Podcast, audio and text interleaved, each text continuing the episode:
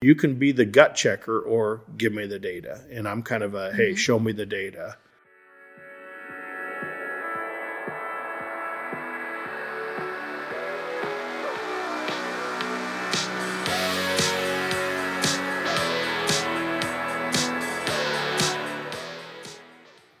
Welcome to Cue the Mic, Welcome to episode Cue the Mic.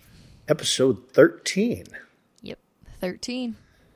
13. I'm trying to liven up Emma here this morning. She I says am. she's a little she I'm says alive. she's a, she says she's alive but not awake and you know we we might have talked about Emma's now an early riser Mm-hmm. and and going through this whole fitness thing and you know losing weight and not that she really needed to lose weight cuz she probably only weighed a buck 10 anyway but anyway she you know going through this whole fitness thing and improving her health and and all stuff great for her you know but she's not awake yet and i'm like emma Uh, you just went through all this fitness stuff I'm awake. It's just, I've been up for already five hours, and that's a lot. right yeah yeah no i've been yeah It's just my coffee, and I got my coffee late, so it hasn't kicked in quite yet. you got So my we're- coffee late Yeah, but we're getting there. Well, we need to get you into that you don't need the coffee to come alive right I've been drinking coffee since I was in eighth grade. I don't think that's gonna change anytime soon. Oh, and I love. I mean, I coffee is my gig now. You know, I'm into really great coffee, making pressed coffee every morning and stuff. But I used to be a tea guy. I used to be a tea guy. Um, coffee gives me gas, and Sherry doesn't like me drinking coffee. But she's Relatable. just accepted it because I just I, I'm just infatuated with coffee. Coffee. I is- just- it's so interesting. It it is. It's like bourbon, you know. I go Mm-hmm. through my thing. Like I've got this big bourbon collection, and every bourbon is different, and every coffee is different. And I am, I tell you, I'm stuck on this Jamaican me crazy coffee, and it's like, That and I don't fitting. have, and I don't have great taste buds, but it's it's like chocolate and vanilla and Kahlua notes in it, and it's a very smooth coffee. Mm-hmm. Do, you, do you ever make your own coffee, Emma, or do you just buy it somewhere? I make it. You do. I I'll have to. yeah. I have a French press, but I don't use it very often. Oh well, I'll get you some Jamaican me crate. Do you have a grinder? I have No? a blender. No, no. You need a coffee grinder. So I'll grind you some coffee, but I want you to French press it. Okay. And Jamaican me crazy, you'll be in love. You'll be begging me because I have to mail. I mail order it in from Florida. I have a coffee like that, but mine's from Louisiana. Really? What is it? Um, my aunt gets it because she lives down there. It's a oh god, something, Community? No, it's something Kings, but then it's like coffee cake. I'd have to look it up, Huh. but Interesting. I can't remember it off the top of my head. But yeah, it's so Okay. good. It's more of a sweet. Good. Well, remind me. I'll get you some Jamaican me crazy. Um, it's it's Okay. amazing, and I guess it's available everywhere. But there's just I, I'm just addicted to it. But I really don't need a lot of coffee when I get out of bed. My mind's my mind's going right. You know, from second one, so I'm hopping and ready to go. Yeah, yeah. that is true. How are we going to change the world? And we'll talk about that later. But yeah. so so last week, lots of fun. Had the Reverend Yeah. Randy Twyford That was an episode, to say episode. the least. It was it was something. Editing Yeah. it wasn't as hard as I thought it was gonna be, but there for a while I was nervous. Oh, it was just a it, it, when we were recording that thing, and, and if you haven't listened to it, go listen to it. It was just it was a total shit show, and I got like- done with that thing, and I'm like, what in the hell just happened? And, if then you but- watch it, that's my face the entire time. Because oh I'm really? like, yeah, I didn't watch like, it, What's I don't know what's happening. Because Randy but was when I- on. but when I listened to it, Mm-hmm. I listened to it. I um, you know, I was like, boy, this is we were all over the place, but we really weren't. Once you listen, and I didn't know if you were moving the editing around or if we would just nope, but that was all it was organic. It, it was pretty smooth. So yeah, Randy. Yeah. Well, of course, Randy and I have been friends for twenty plus years. So Yeah. you know, we've got a lot more stories, and I don't know. Maybe we have to have Randy on like every third or fourth episode, and just Might have to. just have a just to shit cover- show. Just have a shit show.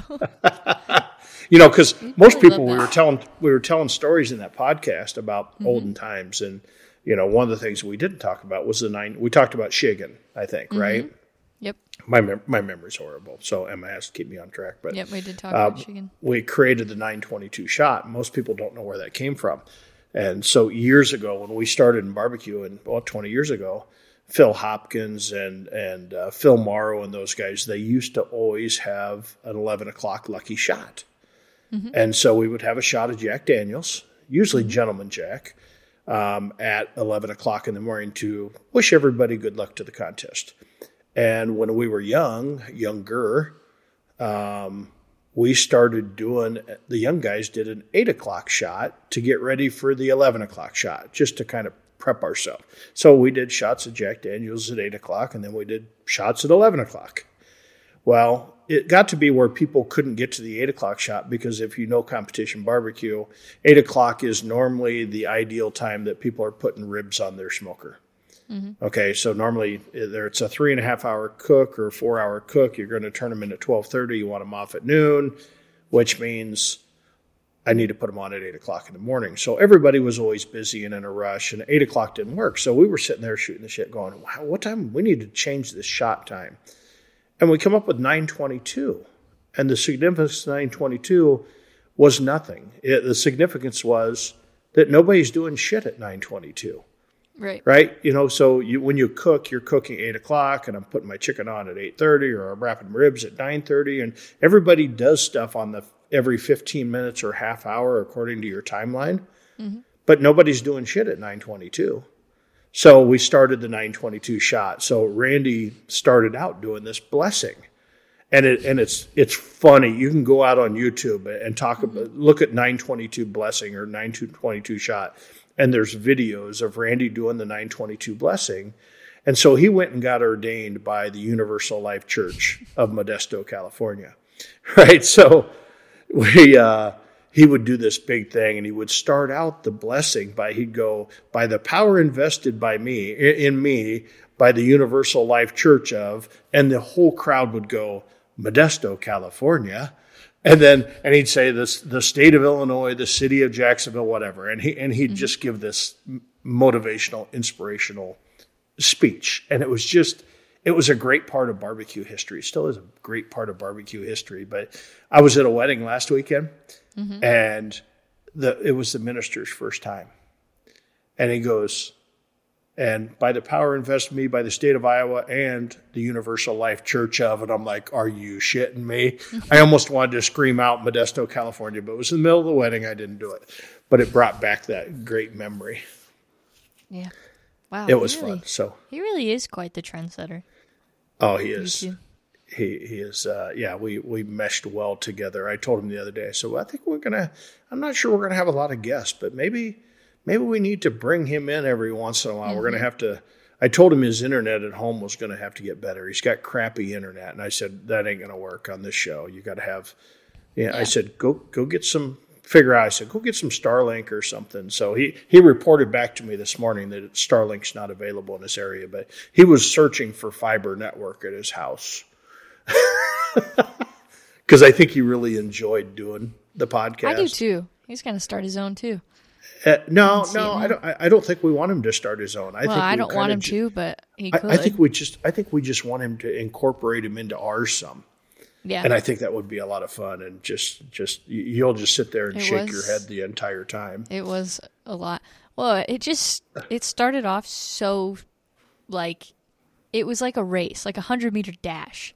Like the gun was shot and he just bolted, and I there was no going back. No, no, it was like, oh, okay, how are we going to introduce Randy? Well, we don't have to because he's going to overtalk and introduce himself. Well, we were going to, but he just took a, took his own liberty. It's like, just kidding, I'll do it. Yeah, he's Yeah. funny. So I'd like to point out the reason I was laughing so hard when we started that episode was because Randy was straight up yelling at me, like, "Hit it, hit record, do it!" And it was like it felt like someone was literally screaming into my ear, and I was just like, I- I had flashbacks to playing sports. I was like getting yelled at by a coach. I was like, I can't do this. What's happening? it's too early for this. The old drill sergeant. Yeah. It's like, my God. Yeah, it's funny. I, I just I, I think we could we would sit there and talk about the food. You mm-hmm. know, so one of our things when we do barbecue competitions is we want to go find the local place for food. No, we don't want to mm-hmm. find the highly advertised place. We're looking for the dive where the locals eat, and Yeah. we've we've made it a mission across the country. Whether in Madison, Indiana, or whether it's the Shipley Burger, which is a hand pressed flat top burger, that the burger comes from the grocery store, and we used to mm-hmm. fancy it up, and we're like they had fried bologna, which is a thing in Southern Indiana and Illinois and Missouri, not really a thing in Iowa for some reason, but um, but when they did fried bologna, so I'd get a sandwich, and they didn't have eggs there, but I'd, I'd bring my own egg to the bar, and I'd say, "Hey, can I have a Shipley burger with fried bologna and an egg on top?" And they'd crack that egg and put it on top, and it was just the most amazing burger. Or, you know, we've been in California before, mm-hmm. where you know eating tamales with chili Colorado and queso on it, and just just all kinds of stuff. We could probably do three episodes just on food. And Yeah. Sherry, Sherry thinks I should write a cookbook and talk about the travels of um, the the travels and, and the food and how I've tried to replicate a lot of the food. You know, like you know when we went to Nashville Hot Chicken in Nashville, and then come back and try and replicate what they did there in order to make our Nash- Nashville Hot Chicken sandwich. Yeah. So- that would actually be really interesting. Yeah, I'm trying to figure out how you get it done. I've got a friend, Shane Barron, old Buck Barron, a high school buddy of mine, that he's a he's writing his own book about our high school days, and he he's been doing it for I don't know 10, 12 years. Buck, hopefully, I don't know if Buck listens, but if he does, maybe he'll get it done. But he's just these guys have vivid memories of high school. I I, I know. I don't I don't have vivid I went to high school. high school. I went to high school six years ago, and I don't even have vivid memories of high school. I mean, these guys, we all played on the football team, and I mean, they Mm-hmm. remembered every play and every tackle of every game. I'm That's like, insane. did we go out for football? You know, and that was me. I was more interested in, Probably had you a head injury. That's why you can't more- remember. I was more interested in hanging out with the girls afterwards. Jesus. oh, jeez. That's why I was statistician once of the uh, girls basketball team. Mm-hmm. So I, I wasn't a wrestler. I was a horrible wrestler, and I didn't like to play basketball. So I didn't have anything to do. So in the wintertime, I became the statistician for the girls basketball team. Want to know why? So I could ride on the bus with my girlfriend in the back. Oh, Jesus. Made a lot of sense, didn't it? All right. What's going on in your life, Emma? Anything? In my life, Yeah. not much. I'm going to a concert. That's pretty exciting. Which one you going to? Post Malone. Uh, I've You'd heard that name you before. Yeah, you'd know him if you saw him. He's the guy that's covered in tattoos. Well, that's half of That's, America now, that's Emma. fair enough. Fair enough. So what's but- he sing? What is he a country guy? Is he a Um, rap guy? Is like, what is he? He he started as like hip hop rap, and he's more of he's more pop now. But Huh. Interesting. yeah, You're, I'm gonna you're gonna have to play a song for me to see if I recognize any. Is he it has a is couple like songs that you might recognize. like what? Can you sing them Um, to me? No, one we would get copyrighted, so not gonna do that. And two, If you're singing it, yeah, if no. even- yes, yeah, that's how that goes. And two, um, I will not sing on this podcast ever. Oh, okay. Well, I'm I, I'm kind of secretly a Taylor Swift fan, and I never I never really you followed? Taylor Swift at all. But Oh my god, my TikTok feed is just full of mine too. Taylor Swift. We found something in common. We found She's a mastermind. well, I think she's the modern day Billy Joel Elton John. Okay. I mean, she is. enough. I mean, Yeah. Billy Joel and Elton John used everywhere they went. They sold out everything, and she is. It's amazing. It's But her thing amazing the, like, the showmanship. Yeah, her thing's like so much more than her concerts and her music. Yeah, It's yeah. like it's like a game for her. Oh, I don't know anything else about her. Oh. I haven't done my research on her. I'm Oh, not, She's but- a genius, a literal But- genius. But I'm telling you, I would pay fifteen hundred bucks to go sit at a concert. I really would, and and I wouldn't. yeah. I, I wouldn't pay five cents to go across the street to listen to Post mm-hmm. Malone. That's how much I don't like music. I'm just Yeah. not a music guy. But from what I've seen in the entertainment, I would buy primo She's seats. yeah. This airs. One of my friends went to the Eras tour in Kansas City, night one. The best night of the, her concerts thus far because she dropped her version of one of her old albums, and they said that it was an absolute surreal experience. Like never gonna top that ever in their life. Yeah, that's Which- awesome. Yeah, I love That. I saw Taylor Swift when I was in fifth grade, and it was even then, it was insane. Really? Yeah. She's that old? Yeah. I mean, Is she old? she's been doing this. Yeah, she's well, she's like in her thirties, her early thirties. So you're saying she was she She's was been doing this teenage? since she was. She's been doing this since she was like fifteen. Oh wow, I did not know Yeah. that. I mean, I've heard her name, but I've never paid much attention. But you know, when it shows up in the TikTok feed, um, You then watch. it gets ser- then it gets serious, and then you get addicted to watching. Yeah, Kinda like- then it's all your feed. Kind of like the other thing that I'm I'm just addicted to in my TikTok feed these breakfast restaurants, and so these cooks put a camera up above their griddle and their stovetop. and they're cooking hash browns and they're cooking eggs and omelets and whatever. And there's two guys. I don't know what the name of them, what their name is, but they'll come up on my feed and they're live. And you go on a Sunday morning, and that's usually when I have a little time to kind of do nothing. Um, Sunday morning, you'll go on there, and I'll sit there and I'll be watching them for two hours. And there's two guys with two separate TikTok feeds, and they're both the line cooks, and they're you can see the one working from the other one. So if you go to one live feed to the other, and these guys are making omelets and whatever, and it's just it's crazy. Just I love the mechanics of a kitchen and their efficiencies and and things like that. When he makes a plate, he holds it up to the camera. Okay, here's a corned beef hash omelet with Swiss and whatever, and then they send it out and and then he'll bring in the dish he'll bring in the dishwasher this gal's a dishwasher and she comes in and she's the guest cook. So okay we're a little slow right now so hey jeannie come in. You're gonna you're gonna be the guest cook here. And she'll cook the omelets and she'll try and flip eggs and it'll go all over the place. And it's just it's just fun. I That mean it's fun. yeah i love i love watching. I love watching people cook and but I, i'm not gonna watch tv so. TikToks. i'm gonna have to yeah tiktoks. So what else going on Uh, not much with me. What's going on with you?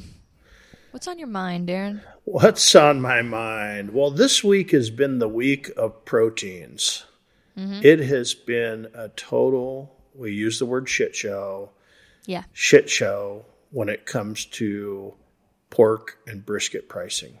Um, it, it's just like we're we're just uncharted territory a little bit. We always say that, and it recovers, and something happens. But you know, they they passed this thing in California called Proposition 12. Not sure if you're familiar with Proposition 12 or not I am not.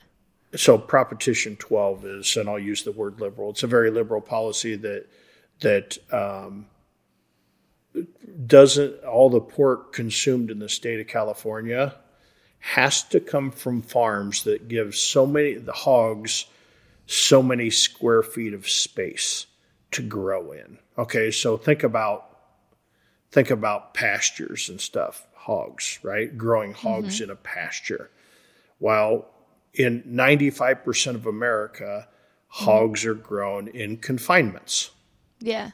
Okay, so you you have baby pigs and they go into a nursery because I used to work in one when I was a Yeah. kid. They go into a nursery and then they go into feeder pigs. A lot of times feeder pigs are sold off to be fed out to then mm-hmm. go get butchered and that's how we get our pork chops and all that deliciousness that we cook every day.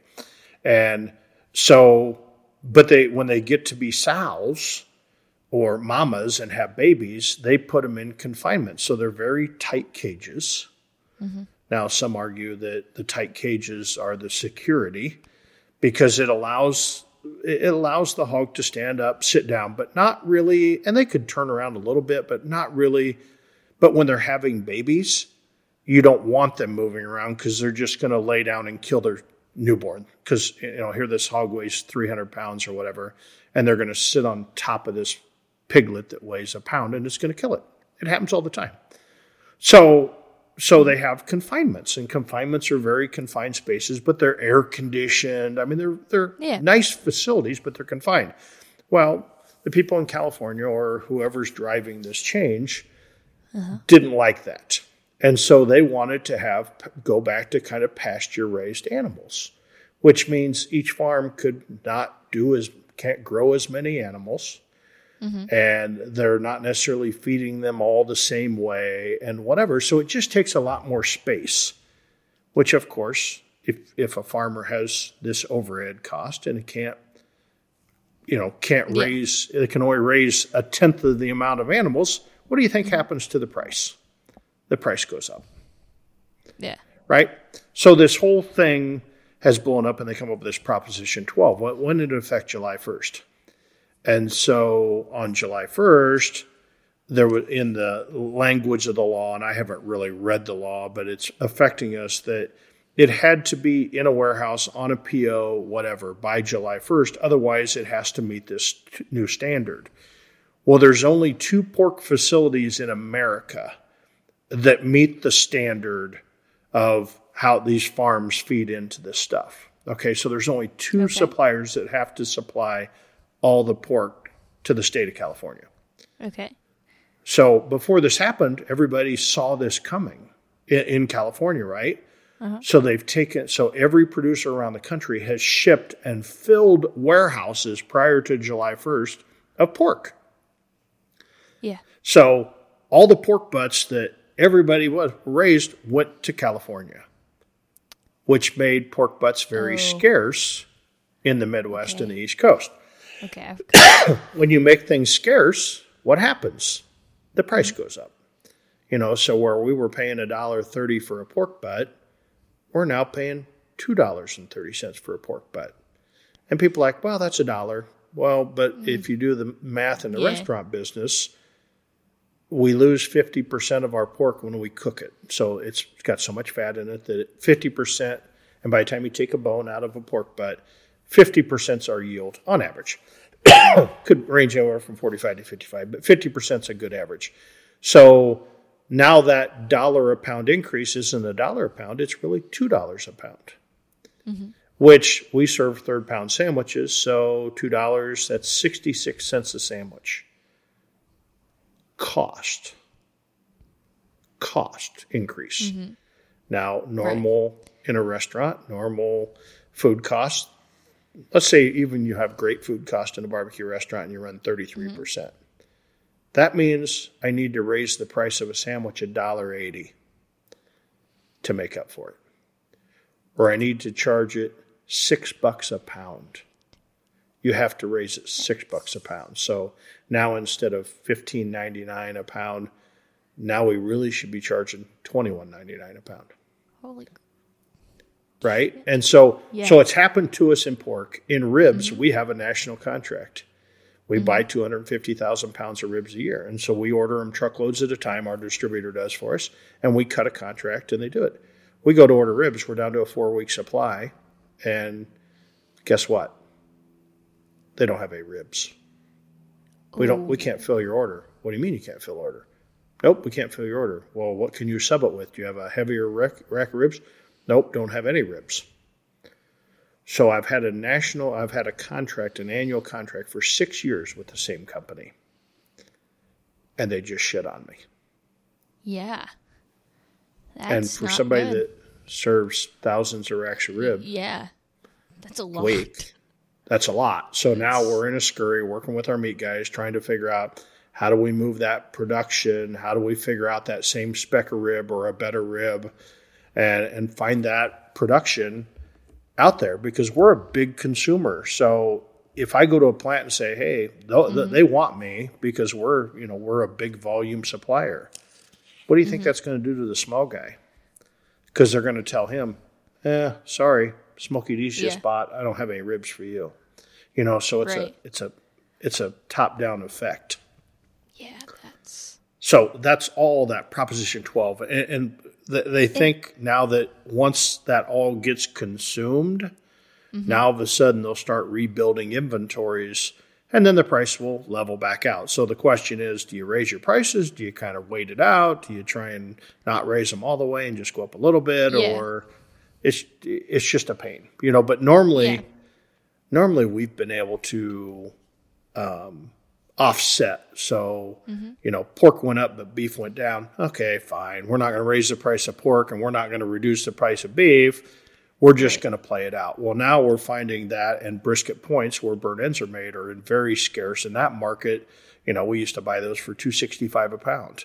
You know, and we've been buying them lately for three dollars, three fifty a pound, whatever. That that quoted price now is five eighty a pound. So now we're up two bucks a pound there. Really, four bucks a pound cost on the finish. So really, if we were doing it right, we'd uh-huh. be raising the price of brisket twelve bucks a pound, just to do our normal operations. Now we're not going to do that, Yeah. but that's kind of the stress that's hitting all in one week Oh, all yeah. in one week. That this is here. out. So so that's you know this week's just been one. Why would just- they? Oh, why? What makes it like? Was it just? Why would they do that? Like, what is there any benefits? Like, or is it just to like not? to to, I to say raise this oh, in, yeah, to like not have them in the confinements, like, and in a you know more of a pasture. Is it that that was it was friendlier to the animals. Okay? So it was just to. That's It, kind it of was what I was it, it was an, worried it was you were gonna say. yeah well it was Not it necessarily was a- worried, but, but like but that's yeah so it's so it's Yeah. kind of it's based upon and that's why I kind of use the word liberal maybe I shouldn't have but but but it's a friendly to the animal thing okay Mm-hmm. well first of all this is how the world works and second of all they're going to a slaughterhouse yeah. okay so not gonna know. Who cares any if a pig is happy right it, it's a it's a food stream right Mm-hmm. i mean we're not putting humans in confinements even though some people would say we are when we send them to jail or whatever but these are animals they have one sole reason they're raised not as pets they're raised for production of meat to feed the world Yeah. and so we see it all the time. We see it all the time. We've seen it in the coal coal versus electric car versus what same type stuff. You know, and sometimes it rises to the top and this prop tail we you know we're at first you think, oh, this isn't going to be a very big deal because, oh, well, guess what? California's not going to be able to buy pork. They're just going to have to serve chicken, right? Right. Well, and, and that'll be we're like, oh, so there's going to be a lot more pork because they have a lot of people. There's going to be a lot more pork available in the market because most people can't get their pork out there. And which should then drive our pork price down because there should be an abundance of pork. So I think that's what will happen, but it's very it's a long process. So you fill up Yeah. it, they're filling up warehouses so that every California frozen warehouse full mm-hmm. of pork, every warehouse here very empty because they shipped it all to California. And so, in order for ours to get the price down, we got to get inventories up. So it's just it's one of those things that it's just another curveball they throw at you. Mm-hmm. And the beef, you know, farmers weren't making money. The the big beef pump companies of the world were very profiting very very well. Well, but the guy that was raising the beef, he was still mm-hmm. getting paid the same.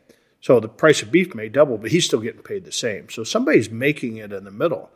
Well, it finally got to the point that some of these ranchers said, "Screw you, I'm just not going to Yeah. raise it."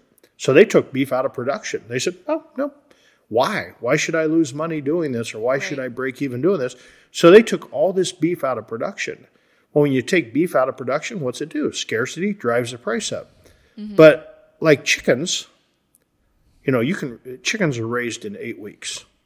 Okay, that from the time they're hatched till the time they're butchered is normally eight weeks. Oh, wow. Okay, I didn't realize it was that short of a lifespan. it's that sharp. So when you get the bird flu or whatever, you eradicate it. You start over. You're better again in eight weeks. Uh-huh. Right? Mm-hmm. Beef are years. You know, you're Yeah. talking a year and a half.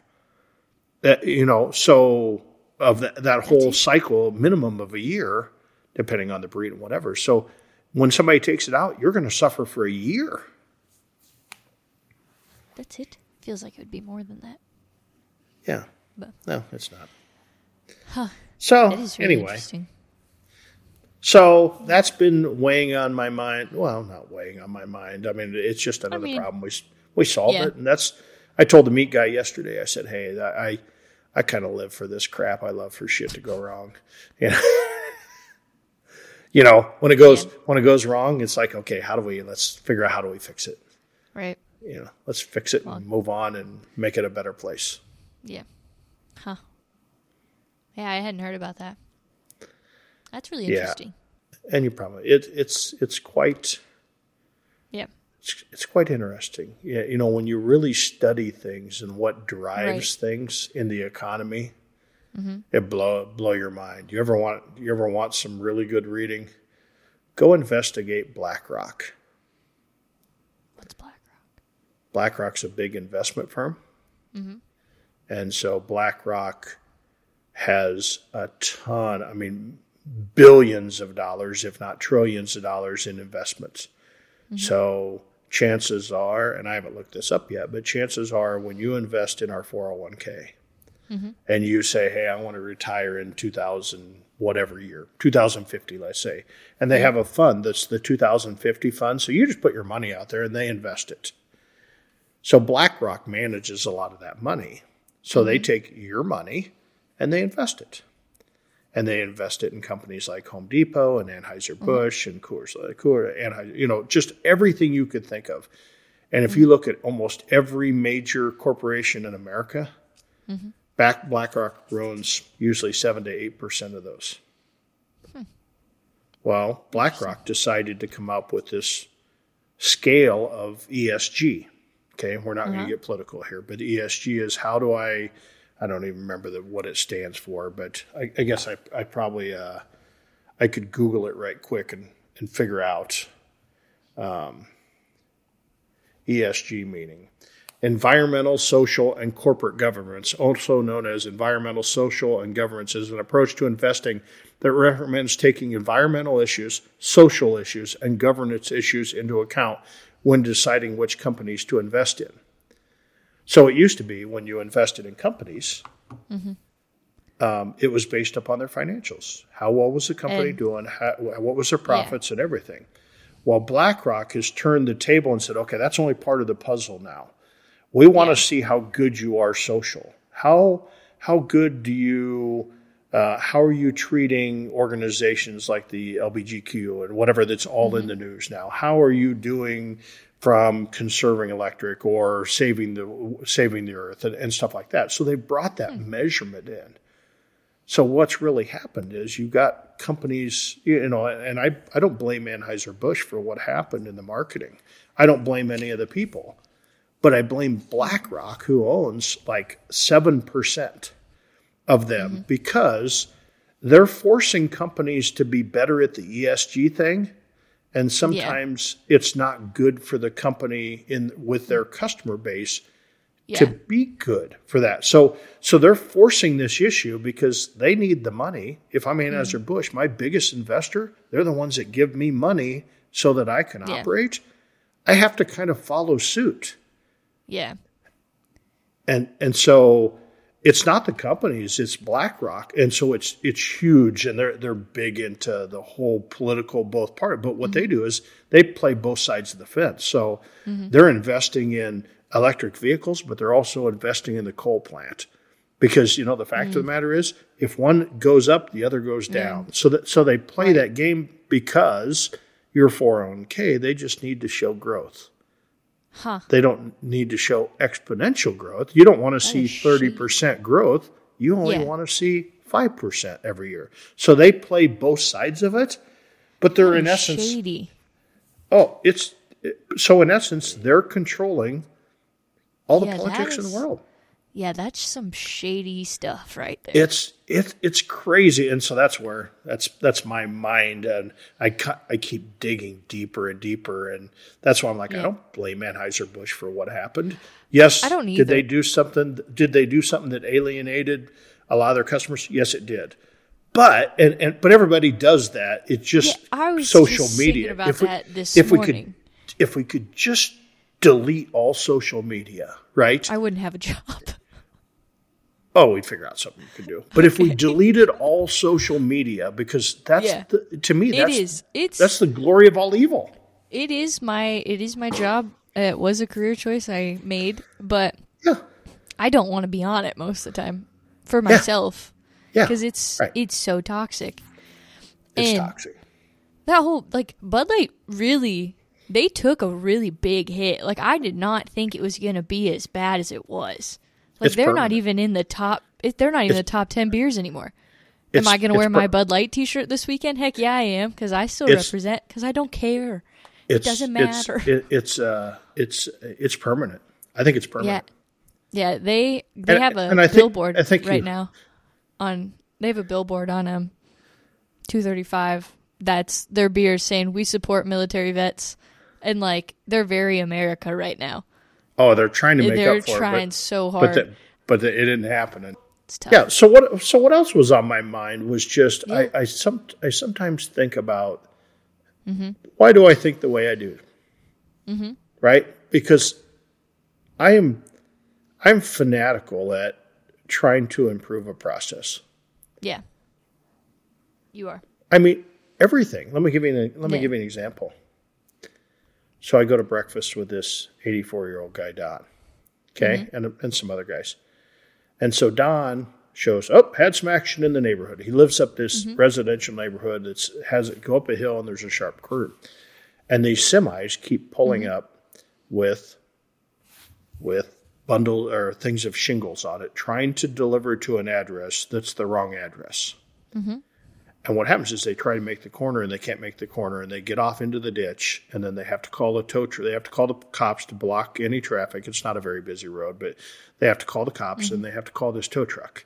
And being in the trucking business, I know the tow truck, if a big tow truck is probably minimum $1,000 to even turn the key of this truck. So I'm guessing these companies are paying $2,000 to get these guys out of the ditch because it went the wrong way. Mm-hmm. And I said, Don, what? I said, let's fix the problem. Well, how do I fix the problem? And I said, next time that happens, and I said, first, I told him months ago, I said, why don't they put up a sign? So they called the county, and the county put up a sign, no big trucks at the bottom of the hill, but nobody sees uh-huh. it. So I said, well, next time you go out, go, go to that driver and ask for his bill lading. What, what's a bill lading? I said, it's his shipping documents that he had to pick up that he signed for this load, that he's going to deliver to this. And once they sign for it, he's going to be able to get paid for that load, for delivering that load. So it's a legal document in the trucking business. And I said, Yeah. go grab his billing and take a picture of it for me. He's like, why? I said, because I'm going to call the shipping, I'm going to call the shipping department and say, hey, you keep trying to send people to this address. So what they're doing is they're sending them to an Ankeny address, but it's really a Des Moines address and it's the same address. And it's getting delivered to the Ankeny address because it probably says Ankeny in their computer system when really they're trying to go to the Des Moines address. So the drivers put it in the GPS and they just follow. And they go the wrong one. And then I'm going to call who they're delivering to and say, hey, call your supplier and make sure they're changing this so that they're not because it's just delaying their shipment and whatever. So here I am trying to improve the process of something that I have zero to do with. Mm-hmm. But I just it just bugs me that it's like why do we keep doing this? Why do we keep you know, if we do something wrong, if something's wrong all the time, why don't we improve on it? And so I was, I spent a lot of time just trying to think because I think a lot. That's all I do is mm-hmm. think. And Yeah, especially when I'm driving. Yeah. We know. Sorry. And I know can be scatterbrained about thinking, but it came back to, I'm like, I'm going to pull up some of my old quality management stuff. So when I started at mm-hmm. Ruan back in 2000, Mm-hmm. wow, that's a long time ago. Yeah. No, back in 1990. That's even longer ago. I wasn't born. So, so, so 1990, I, you know, I, I worked for Ruan, and they invested in this program, this total quality management. And it was kind of everybody thought it was a buzzword then, but they had a teacher by the name of Bob Galena that came in from Iowa State and taught us uh, Deming philosophy of quality management. Now, Edward Deming was uh, a, a statistical guy, but he was famous for helping re- rebuild Japan after World War II.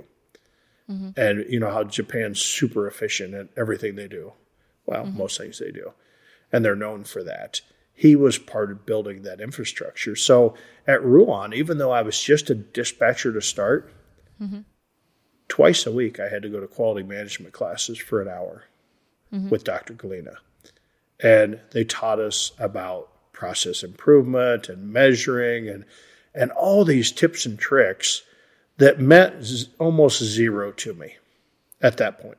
Almost zero to me at that point. Right. But then I started reading off some of these, and I wrote some of these down. Um, but I read these off, and I'm going, "Holy shit! Mm-hmm. This sunk in 30 years, They got you. and, and they got me. And this is the way I think, and the way I think." So, you know, W. Edwards Deming. If you look up, you can. But he was famous for saying a couple things, and I wrote a couple things on. him. He said, mm-hmm. "You know, if you aren't measuring, you aren't improving." Okay, and, and pretty profound. I know that. Hey, it makes sense. And without mm-hmm. data, you're just another person with an opinion.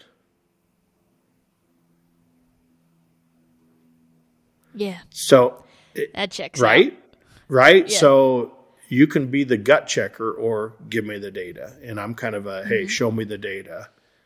And and his Mm-hmm. Yeah. famous one was that that he had in his book and stuff was, "In God we trust, all others bring data." All Right. others must bring data. Yes. right? So it was all about data. So so we learned a lot of things. Okay, mm-hmm. we learned how to measure, and so some of his thing that I just quickly and I'll read off is like mm-hmm. create a constant purpose towards improvement. It has to be an all-in thing. It, it can't just be part of the company. That's why me as a dispatcher, even the senior executives, we were going through the same training together. So I'm sitting in the training with the president of Ruan and mm-hmm. like the treasurer and and the janitor right? So everybody was in. Everybody was required to go to this training. It was just requirement. You did it, and it was homework, and it was like going through a college class, but you you did it at work, mm-hmm. right? Um, but create a constant pro- so don't just do the same things better. Find better things to do. Mm-hmm. Predict and prepare for future. Always have a goal of getting better. So just constant, just culture Yeah. adopt a new adopt a new philosophy and this one really sticks with me put your customers needs first rather than react to competitive pressure design products and services that meet those needs Yeah, Right, You so preach that. i You preach. I, I I am constantly quit thinking about us think about the customer Mm-hmm. every move that i'm making isn't really based and and i think that's where most restaurant guys go wrong Mm-hmm. because they're trying to base it as a financial game. And I know sometimes financials are very t- tough, and we're very blessed that they're not that tough for us.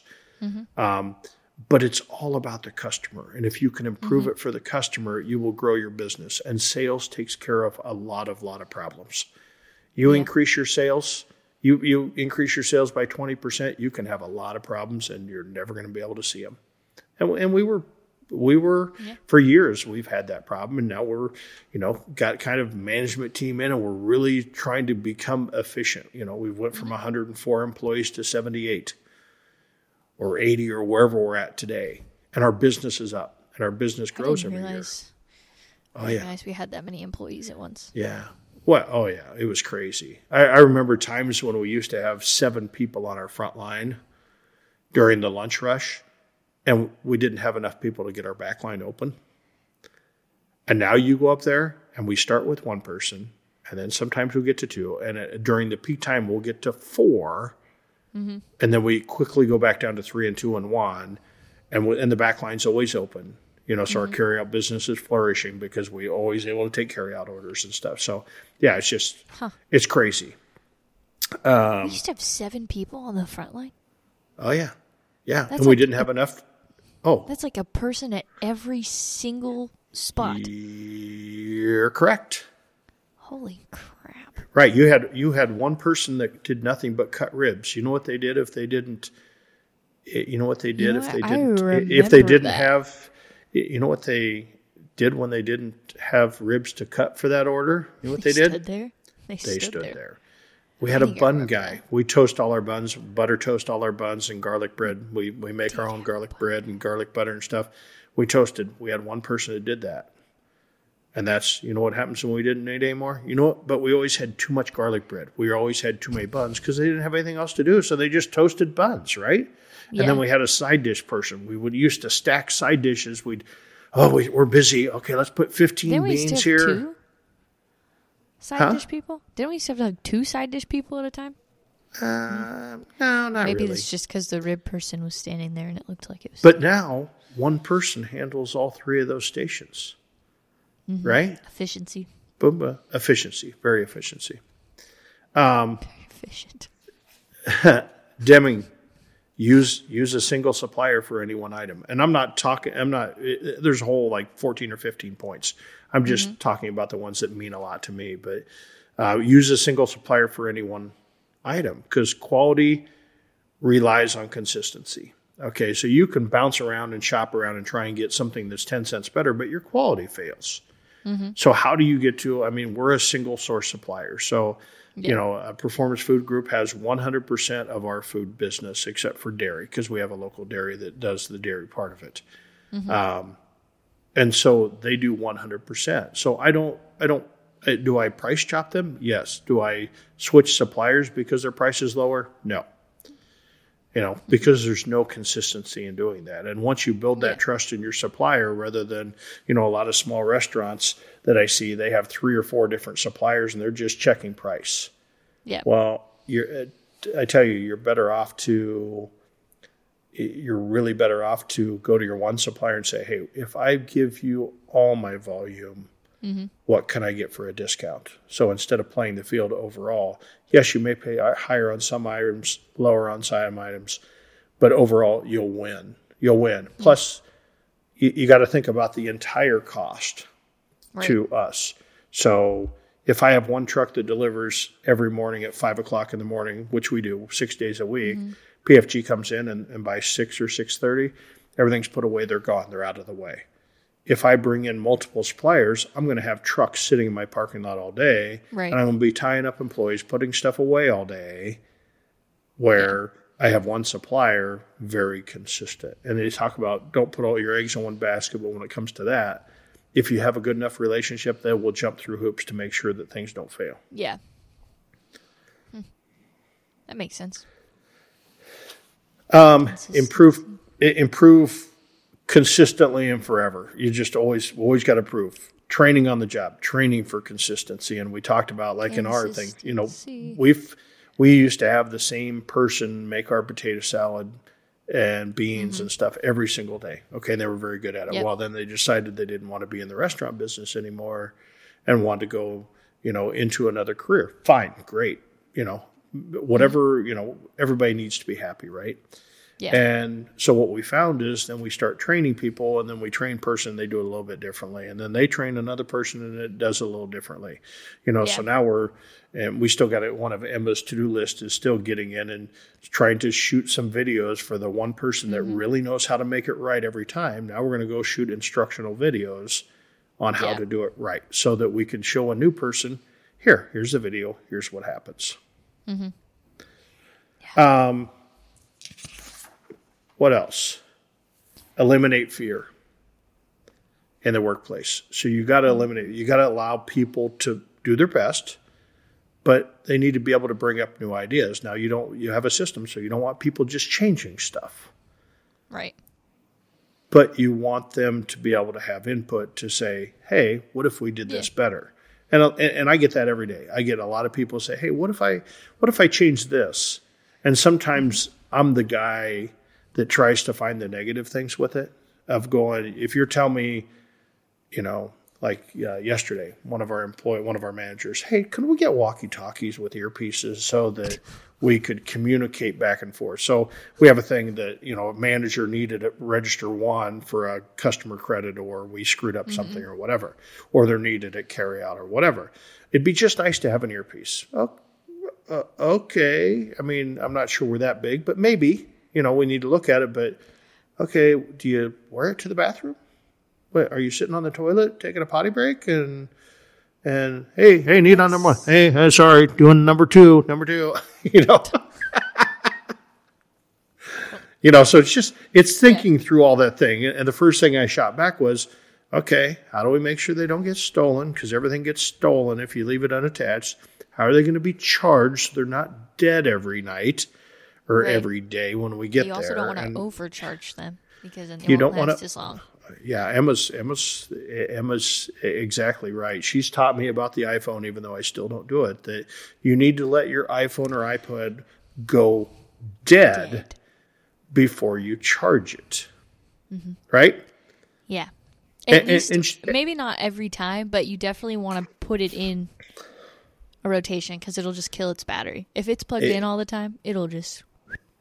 It, it does it does kill the bat, and, and I'm famous for, and I'm pretty good at it Yeah. because by, by the time I get through the day, Mm-hmm. I'm dead anyway. My my batteries. Yeah. I'm toast. Matter of fact, I'm normally having to about six o'clock try to get about 20 minutes of charge in so I can make it to Mm-hmm. nine. Yeah, Um, my um I don't charge my phone at night. That's a big one. Cuz a lot of people just charge their phone while they go to sleep. Yeah. That'll that'll kill it cuz it once it charges and uh, iPhones specifically, they're trying to do a really good job of like optimizing your charging, but Right. I saw that. it's not going to solve all problems. Right. So, if you can take anything Um, from me in this podcast, it's don't overcharge your phone. Don't overcharge your phone. But but then again, I fight her back and go, "What am I going to have a dead phone in the middle of uh in the middle of the day, or do I have to carry now a battery pack with me?" No. If you charge it at appropriate time, like I charge mine, well, I, well, I do have an office job, so it's a little bit different. So, like, I'll charge mine first thing in the morning. But, like, I could charge mine while I'm at the gym. You can charge it, like, when you're not using it, but just don't let it be for a long period of time. Emma, So, like, at Emma, night, when you're saying that you're charging it to get to when- nine, When's when's the last time? When's the last time you saw me not check my phone every five minutes?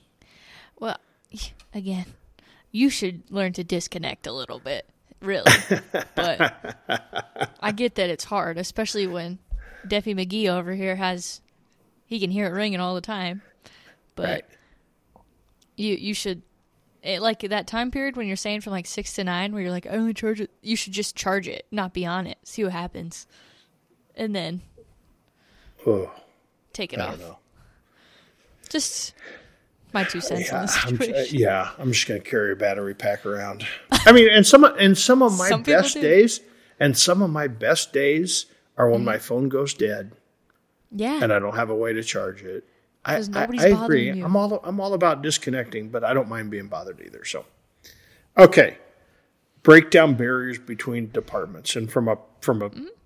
standpoint of um, uh, Smokey D's, we used to be big into departments. If you work in the catering department, don't you dare go help with the pits and work in the meat room, or don't you? I'm a frontline employee. I don't work in the meat room whatever. And and so we broke down a lot of that, and that took a lot to break down because people, it, we just we want to be able to when we flex in catering, we need to be able to flex Mm-hmm. with a number of people, or we need to be able to because we're always flexing somewhere. Right, Mm-hmm. there's always somewhere that we're busy, not necessarily in Yeah. catering today. It's on the line, it's here, whatever. So we Yeah. need to be able to flex, but that that means people need to be cross trained. So Yeah, very important. Utility Don't players. don't build silos. Yeah. I mean, I, I, I mean, we had this conversation the other day that I think, you know, we employ close to 80 employees. If I had utility players that knew how to do everything, right, I'd probably need 40 or 50 utility players. And from an employee mm-hmm. standpoint, if let's say there's 50 of you, I spend this mm-hmm. much in payroll today Yeah. think how much money that I could pay those 50 employees if they knew how to do everything. Whether it's Yeah. sliced brisket, hey, I need sliced brisket. I need to do this. Oh, now I'm going to go make social media post. Oh, I need to go work at the chicken restaurant. Hey, I need to get some mac and cheese. I'm going to go to the store. I need to do the da da da. Yeah. If the more people that know how to do everything, the more valuable are to me and my Yeah. organization. Right back I to know how to do a lot. Not quite back to you, but you- a lot. yeah you're you're you're learning you're learning you're learning you're definitely learning Well, you're, I hope that you're- worked there before. well you got the best coach that's kind of coaching you and i'm not saying me but you know Are we still not Uh, talking about her? nah, we'll give it up but i mean amanda was famous for really Mm-hmm. coming back and hey what do we need done today Need anything Yeah. before I leave? Type thing. And so wasn't scared to do anything. And and there's a lot of people now around Yeah. the organization that are like that that that didn't used to be that way. So Yeah. which is great. Important. But it has to be a whole transformation. So that's the tough Mm-hmm. part, you know, the measuring stuff.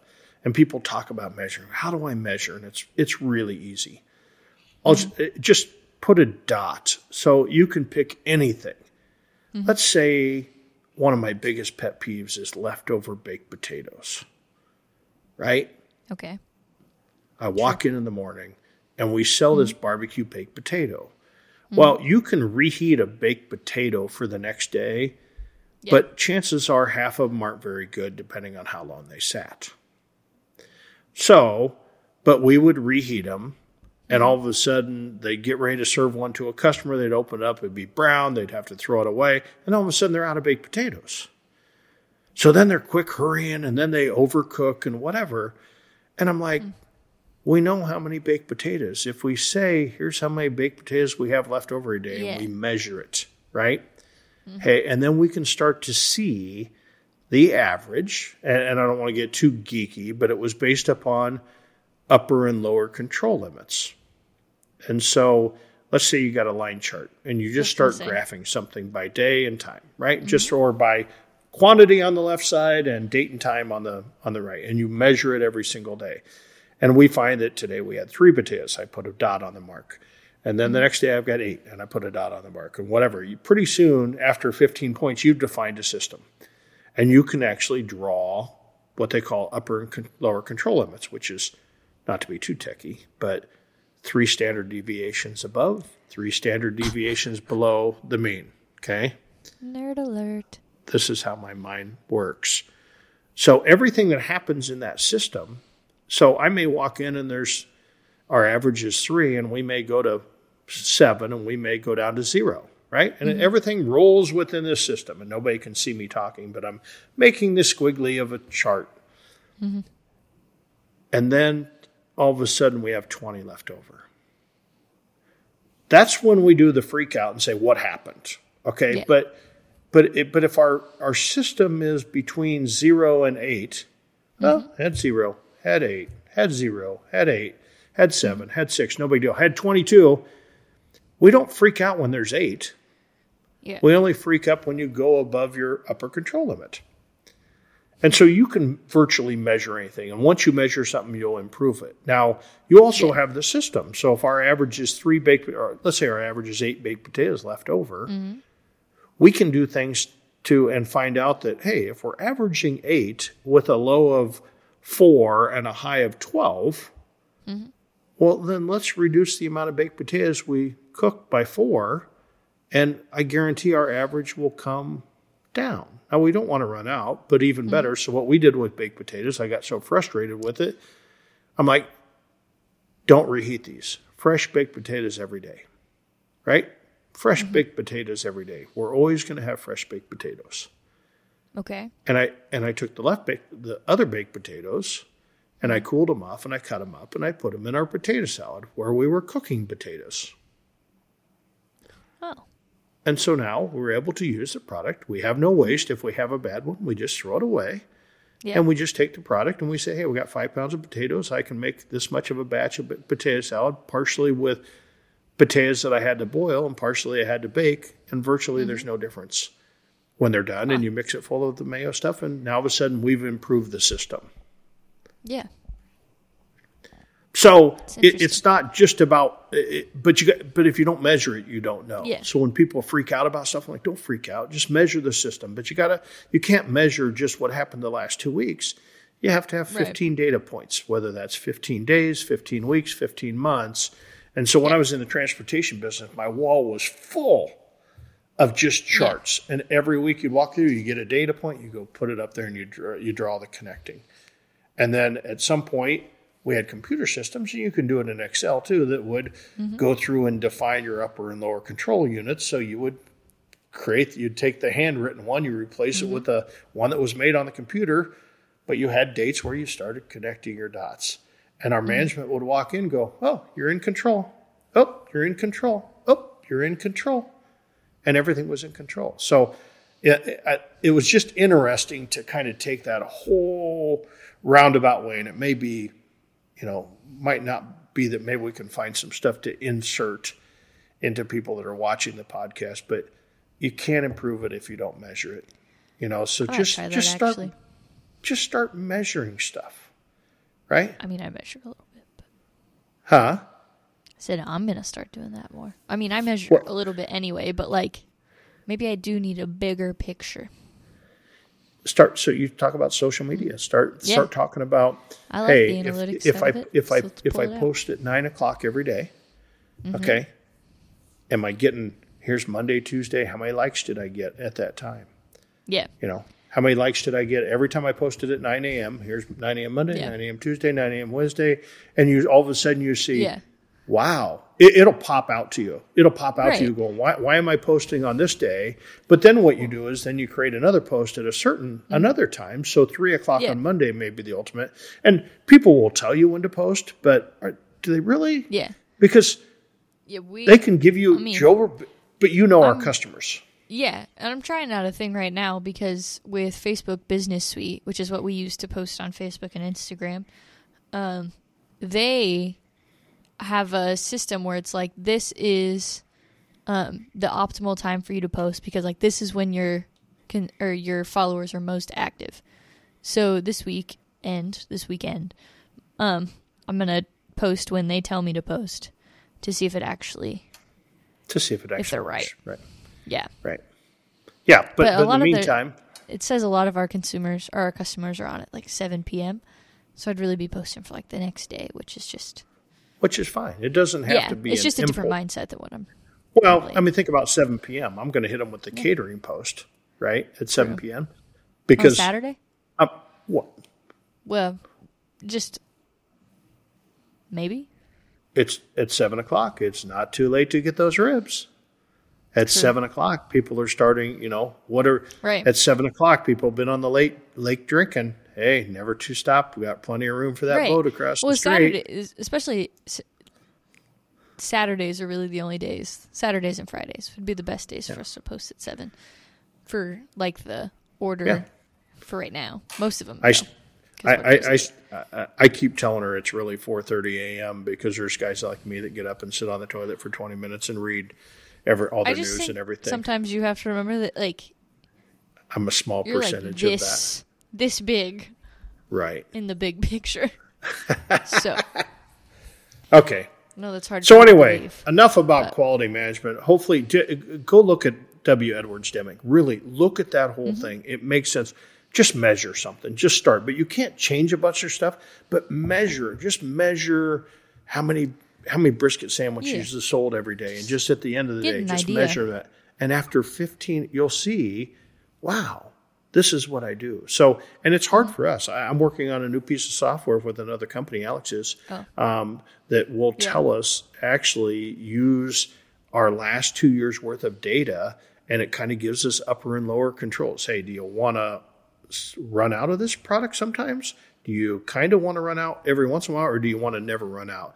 And here's what you should prep, how much you should prep of each thing. So we're trying to get that into our system that it pops it out That'd every be day. So we know how many portions of brisket. Yeah. So I mean that's my biggest thing when it comes to POS systems is you got all this data. We have every I can tell every single Yeah. order that anybody's ever placed, but I need to be able to consolidate it to make it measurable so that we can make it better for the customers and Mm-hmm. Yeah. keep our you know keep everything fresh and keep everything you know we cook this many ribs in the morning and this many in the afternoon well if we have this many Mm-hmm. left over in the afternoon that are staying in the warmer for another three hours and we need to cook less here or more here or whatever because we don't want to run out but we don't want them sitting Mm-hmm. Yeah. there all day long either so right. lots of lots of stuff to implement but look up w edwards deming just do a little research on it look uh, figure out how to make a upper and lower control limit it, it's it's really easy and it's something i think that will help everybody improve their business That is yeah. I agree. Okay anything else we've been talking for an hour emma I know we're getting really good. We're getting kind of good at this. and you know you're kind of you kind of made me proud i don't think you said yep or right like twice I I think I said right, but I was more engaged. we're going to measure that no, we're not. I did notice that. I don't say um unless I'm conducting an interview. oh, really? Yeah. Because I haven't Sherry- it, I don't I have think, all- since I have all kinds Darnell of things episode. where, like Sherry, she she says she doesn't. She goes, I don't finish my sentences ever No, because you also I, st- I start words that talking. are so very wrong. I, I start I start talking, and then all of a sudden I'm like, I'm on to my next thought. I couldn't get Yeah. that thought out fast enough, yeah. and I I know I use words that I shouldn't. Yeah. I know. you said that's efficiently, and it should have just been that's efficient. Just oh. now in this episode. alone. Really? Yeah. oh well. Can you edit that out? No. No, I corrected you care. anyway. Oh, okay. But Sounds good. Yeah. Okay. Yeah. Until next week. yeah, like, follow, subscribe if you're listening on YouTube. Give us a thumbs up. Leave comments. Um, I yeah, read them. And when they're really funny, I send them to Darren, uh, which they're all pretty funny. Uh, are pretty good. And then you follow us on Instagram, TikTok, Threads. If you're on that app, Darren's big Threads, Threads, threads. I'm guy. not, I, I'm not sure. Yeah, I've got- I'm up to 74 It's just- followers. it's just kind of surprising because he just got a Twitter. I've seen him use it maybe two or three times, but Threads, Oh, he posts Emma, all the time. Em, Emma, It back is behind. the most. I- I am it on the Twi- best platform I've seen. I'm on Twitter a lot because my whole Yeah. crypto and I'm a, I'm big. Oh, maybe yeah. someday we'll ta- someday we'll talk about crypto, I but I'm big into crypto and I do a lot of research on crypto and and That is a um, Twitter tw- thing. tw- that is a Twitter thing. But what what's amazed me about Threads? I was just thinking this this morning. What's amazed me about Threads is there's nothing political on Threads. Yeah. Yet. so Twitter's full of political bullshit. If you, uh, I mean, you can get it off your feed, It- but uh, yeah. but Threads, I have yet to see anything political, and it's kind of like And Instagram. It's yeah.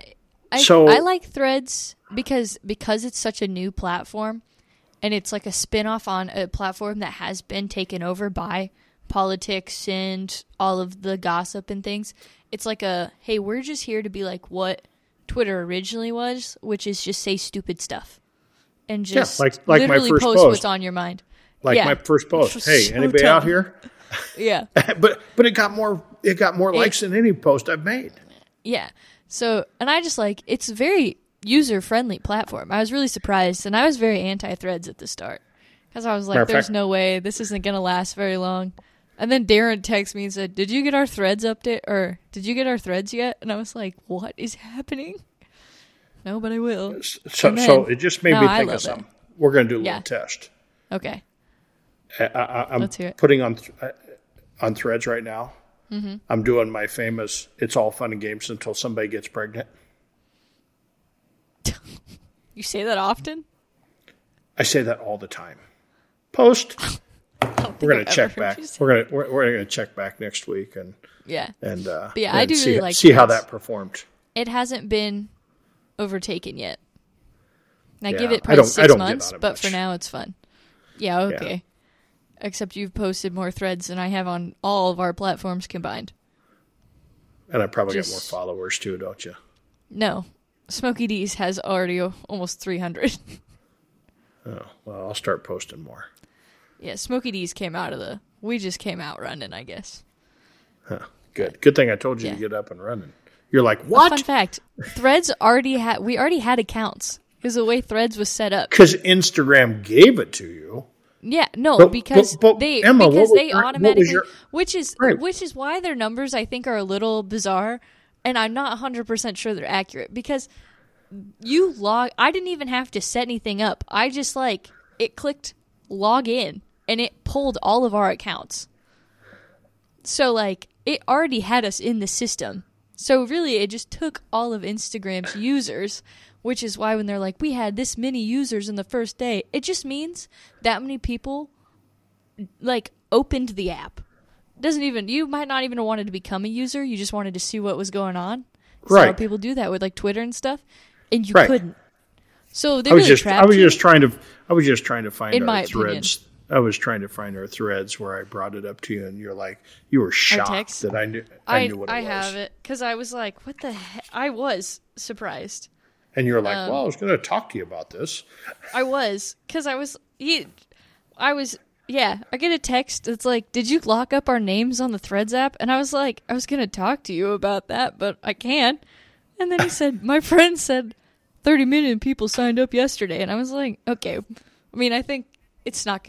G- I'm surprised it's. I don't know how long it's gonna last because Twitter's gonna be coming at it hot, but sure, got him logged in. Got them We already logged had in. accounts. Woo-hoo. Okay, go check us out on Threads. Goat of Yeah. BBQ and Or cue the mic I- Cue the and mic Smokey podcast. D's and all that. and Just- SmokeyD's.515. I'm Yeah. not gonna plug mine. Mine's private. Sorry, guys. Um, but yeah. I'll tell it to you. Don't worry about it. I'll post it on my Threads. Jesus. Okay, It's let's on. go. Cue the mic. I got to go. Yeah. We're off to Oshkosh, Wisconsin, to a barbecue yeah. contest. Right After on. I go back you can bring and uh, win. meet- got a load of wood, uh, load of wood coming in from my dad, hot from southeast Iowa today. So I'm gonna go meet him right quick, and then we're off to Wisconsin. All right. Well, that is it for episode 13 of Cue the Mic. We'll see you guys next week. Okay, see ya. See ya. Bye. Bye.